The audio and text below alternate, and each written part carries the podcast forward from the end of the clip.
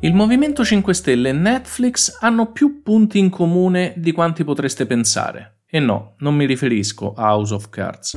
Io sono Alessio Balbi e questo è Newsbox, il podcast di Repubblica che ogni giorno vi spiega le notizie in maniera semplice, senza dare niente per scontato. Oggi parliamo dei grandi movimenti delle piattaforme di streaming, della guerra tra i grillini e Casaleggio e di una statistica impressionante sull'inquinamento da plastica.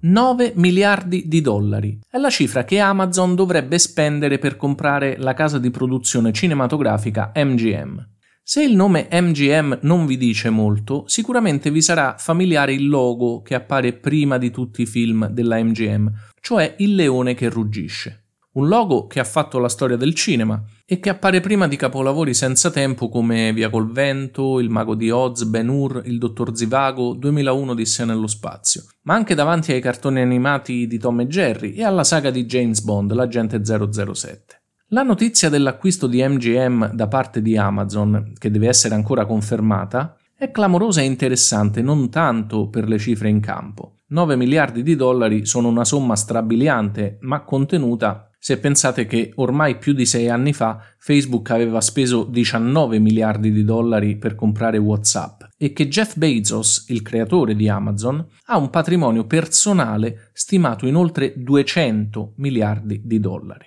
La notizia è importante perché racconta una cosa che sta succedendo molto rapidamente nel mondo dei servizi di streaming e che avrà effetti su tutti noi, che di questi servizi siamo clienti e consumatori.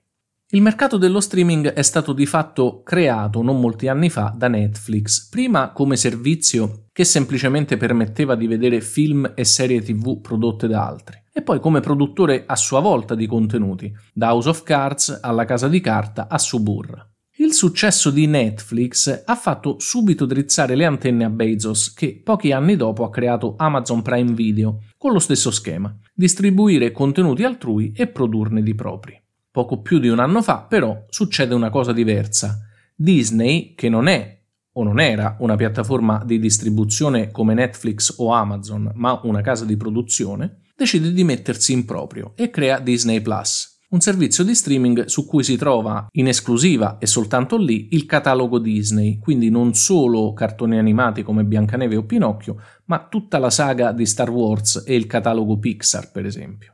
Forse così cominciate a capire perché l'evoluzione dello streaming vi riguarda. Fino a non molti anni fa bastava un abbonamento per vedere più o meno tutto quello che era disponibile in quel momento in streaming. Poi ne è servito un altro, poi un altro ancora. Adesso, se vuoi vedere Gomorra, La Casa di Carta, LOL e The Mandalorian, devi avere quattro abbonamenti diversi. Intendiamoci, può darsi che qualcuno li faccia, eh? ma la maggior parte delle persone comunque di abbonamenti ne ha uno, due al massimo. E questo Netflix, Amazon e tutti gli altri lo sanno molto bene. Sono passati solo un paio di giorni da quando altri due colossi dell'intrattenimento, Discovery e Warner Bros., Warner Bros. che produce per intenderci Harry Potter e Game of Thrones, hanno annunciato una fusione. È chiaro che la partita per questi colossi è convincere la maggior parte dei clienti che quell'unico abbonamento che sono disposti a fare devono farlo con loro. E questo possono farlo abbassando il prezzo, certo, finché possono, ma soprattutto lo fanno con il catalogo, cioè dimostrando che loro hanno i migliori film e le migliori serie e che ne hanno tanti. Disney, Warner e MGM hanno questo in comune, un catalogo sterminato. Una Disney si è messa in proprio, un'altra Warner si è fusa con un'altra società e l'ultima MGM è stata comprata. Netflix, che è ancora la piattaforma con più iscritti, le guarda con qualche preoccupazione, visto che nell'ultimo trimestre ha guadagnato meno utenti di quanti ne aspettasse. E chissà quale sarà, tra queste piattaforme, a convincervi ad iscrivervi. Restiamo nell'ambito della tecnologia e anche della battaglia per gli iscritti, ma per una storia di tutt'altro tipo.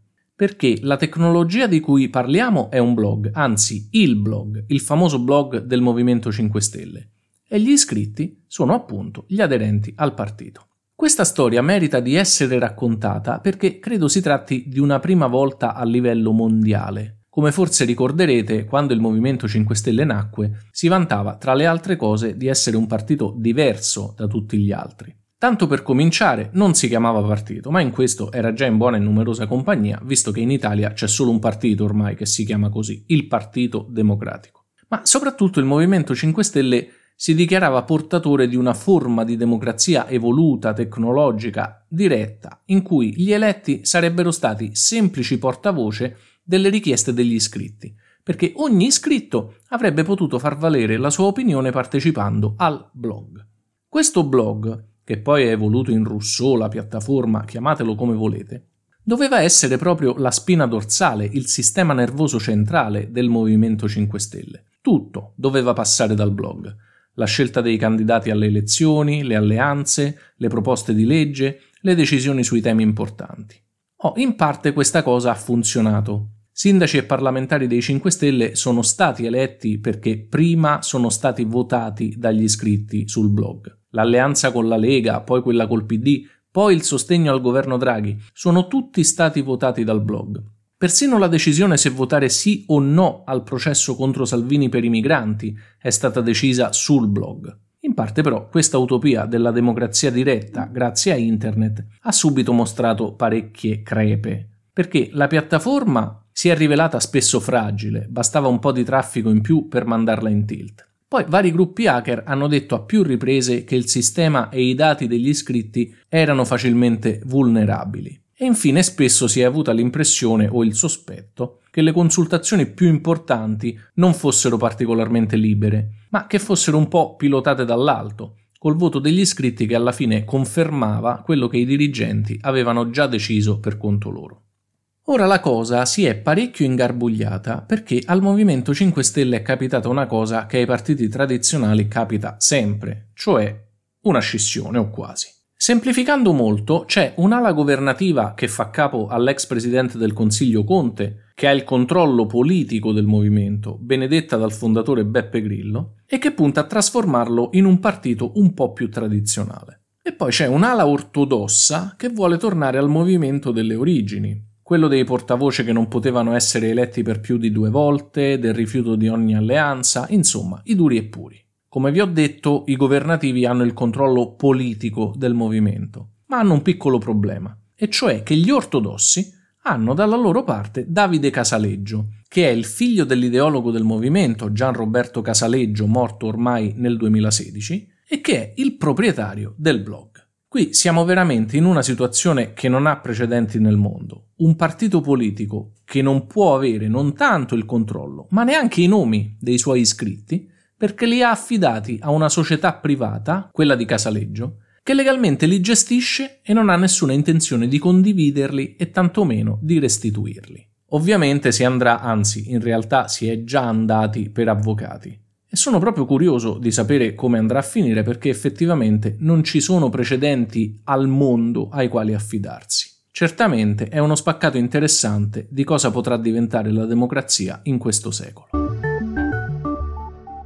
Concludo cambiando completamente argomento con un dato che trovate sul sito Green and Blue. Se vi stanno a cuore le questioni ambientali, ormai sapete che una delle grandi preoccupazioni riguarda la produzione e il consumo abnorme di plastica, difficile da riciclare e impossibile da smaltire, e che finisce per inquinare mari e oceani mettendo a repentaglio interi ecosistemi. E sapete anche che uno dei principali problemi è quello degli imballaggi monouso, quelli che vengono usati per confezionare cose che si potrebbero comprare anche sfuse, quattro mele, un po' di verdura, e che gettiamo appena arrivati a casa. Un rapporto adesso rivela che più della metà di questi rifiuti nel mondo sono prodotti da appena 20 aziende. E questa sarebbe anche una buona notizia, nel senso che non ci sarebbero una miriade di soggetti da individuare e da incolpare se non fosse che per la stragrande maggioranza si tratta di colossi industriali, che hanno grande influenza sulla politica e sui mercati, e quindi sono più difficili da regolamentare.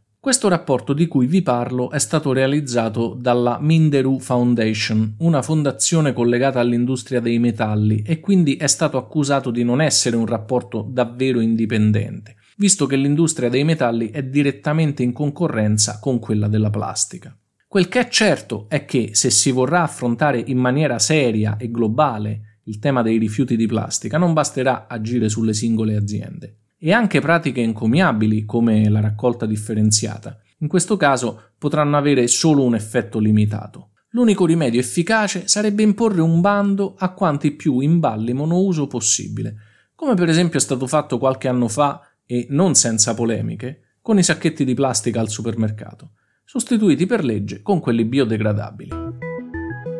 Sono le 21.55 di martedì 18 maggio 2021. Sì, stasera si è fatto tardi.